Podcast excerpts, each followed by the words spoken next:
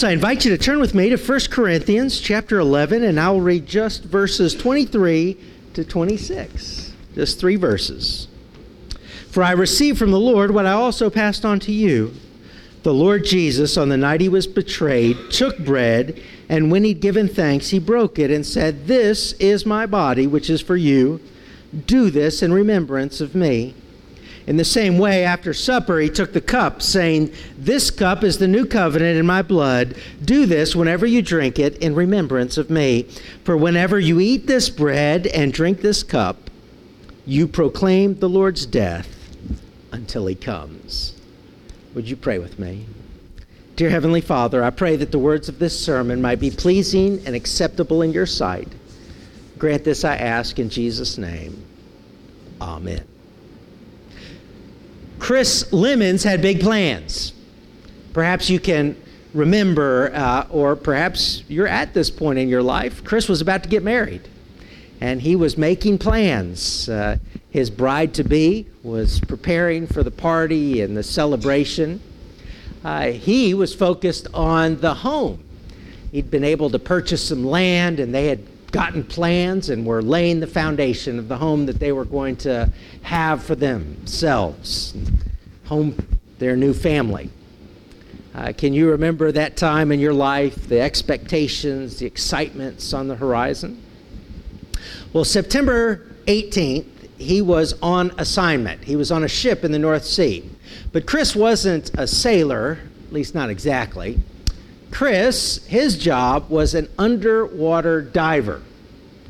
Uh, he was sent in a little compartment down to the ocean floor, and his responsibility was to lay pipes, those pipes through which that oil flows that give us our electricity and air conditioning and all the things we depend upon. He would be at sea for three weeks at a time uh, the divers worked in shifts, and uh, he and one other diver were on the ocean floor while a third kind of supervisor was in the little pod that uh, connected to them. They had uh, a kind of umbilical cord that provided the oxygen and the power for their, their lights and all of their tools that they needed. Uh, you could probably imagine without much information that such a work is pretty dangerous. Storm had come uh, on the top of the sea, and uh, in the control panel, a red light came on. The positioning device had malfunctioned.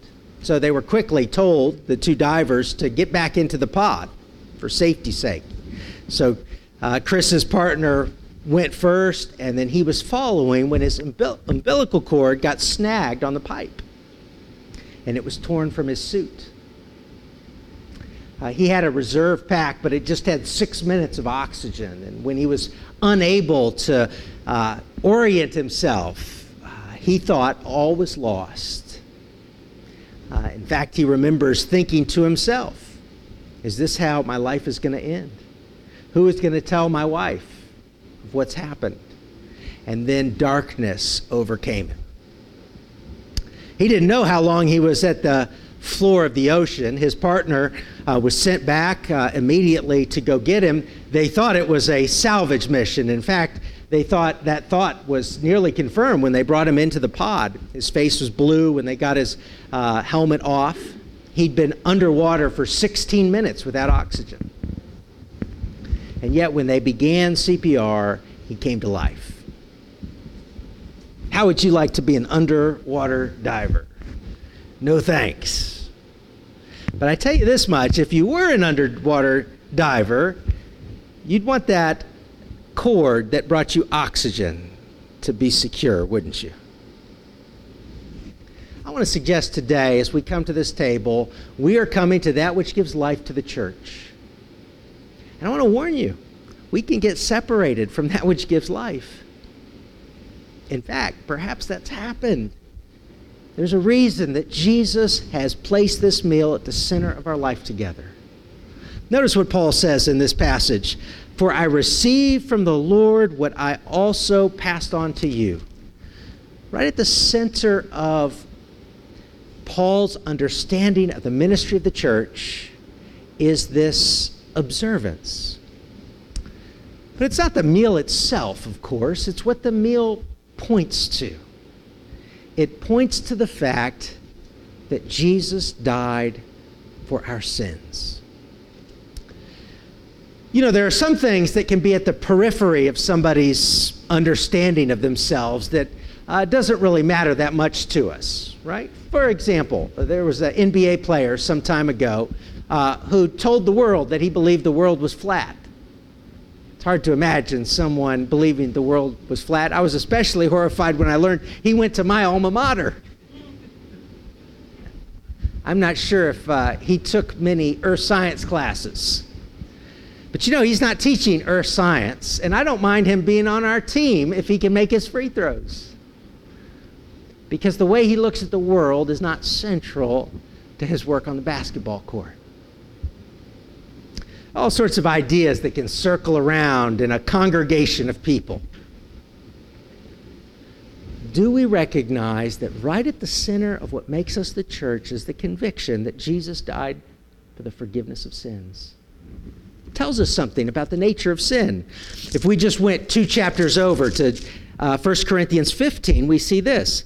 Verse 3 For what I received, I passed on to you. Again, Paul uses that formula. This didn't originate with Paul, he received it. And here he says of first importance that Christ died for our sins according to the scriptures, that he was buried and that he was raised.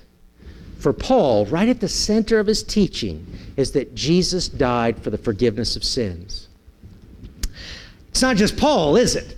We see throughout the Gospels in fact, before Jesus' public ministry, do you remember when the angel was sent to Joseph? That moment in time when Joseph just learned that his beloved bride was with child. He assumed what anyone would assume right, that she had been unfaithful to him. He decided to break off the engagement in a way that would be least disruptive, not only to him, but to her.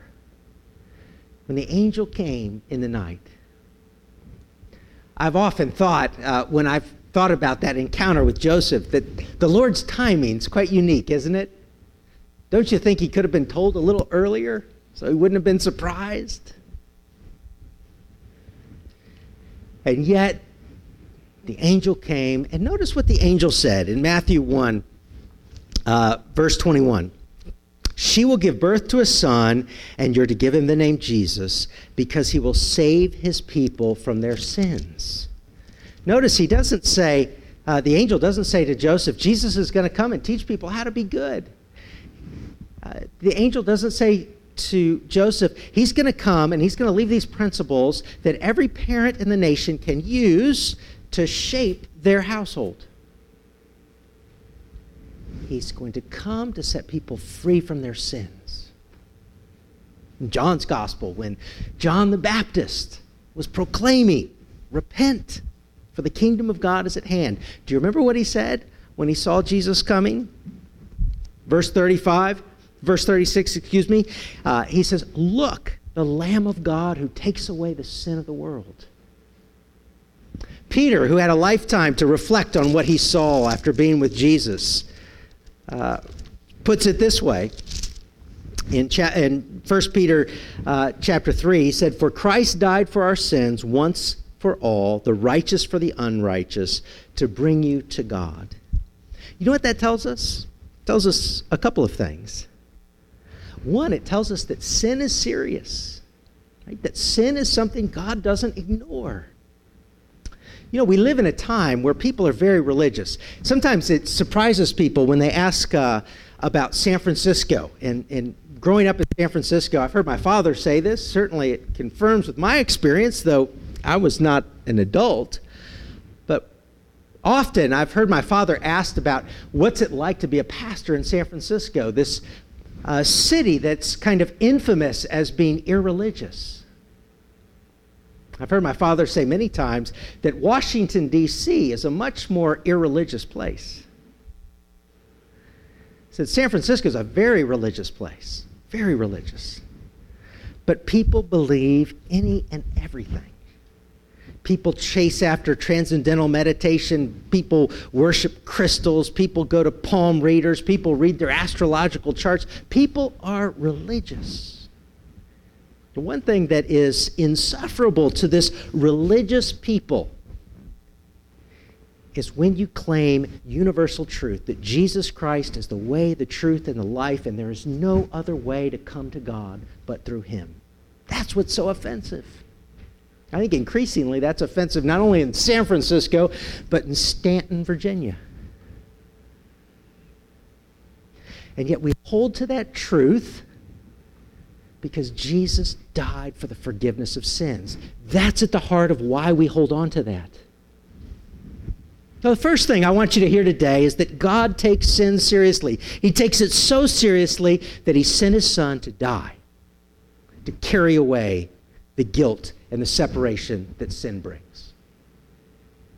But there's a second truth that we learn from this. Paul put it in Romans chapter 5, verse 8 For while we were yet sinners, Christ died. It tells us something about God's love for us. Do you ever feel unworthy? You know, that's a, a, a statement that's commonly expressed today. People feel a sense of insecurity. Uh, there are all sorts of ways that people try to deal with their insecurity today. One is to, to try to blame others. Maybe you've been around people who've blamed others for why they're insecure. They felt like they weren't loved as a child. Maybe they weren't. Uh, maybe they weren't treated well as children. Uh, sometimes they believed that society was against them. History uh, told stories that made them feel less important. And maybe it did. It can. All sorts of reasons that people think make them insecure. And yet, here's the problem all of our love, all of our meaning, everything we can possibly do is fragile, and we will always be insecure when our meaning is tied to those things. You could have the best parents in the world and still be insecure. Think about it in your own life. Uh, it may be that you have caused hurt and pain to others. What can anchor us in our understanding of who we are? There's nothing like the forgiveness and the, that the love that Jesus' death on the cross reminds us of that God loves us not because we're good enough, not because we've done what is right, but because of who God is. But the question comes what will we do with that?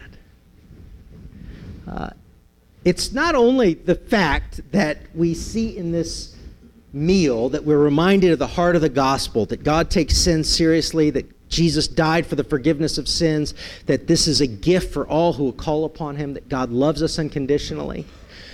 That also extends to the way we look at others. Are there people in your life that you have trouble loving? I suspect there are. Maybe they're sitting next to you. No, I'm just kidding. I hope not. I, in fact, I doubt that's the case, really. Might be who you're looking at. No, I'm just kidding. Uh, but it's often the case that there are people in our life who've hurt us. They've hurt our loved ones. They've done things or championed things that are destructive, that, that hurt our hearts, make us worried. And yet, what we see in this meal is a reminder of how much God loves them, how much God loves even those who are entangled in lives of destruction. I do not think one can lose one's salvation. And the reason I believe that is because of what the Bible says about God's promises, about the covenant. This is a reminder of a covenant, a, a, promise that God has made to us. That does not mean that the church cannot experience judgment. The church can. We see that in Revelation if you're studying uh, in a Sunday school class, the disobedient church. What tethers the church is the gospel. It's this meal. It's God's love and it's God's victory over sin. May we receive it and may it open our eyes and fill us with joy and purpose. God grant it. Amen.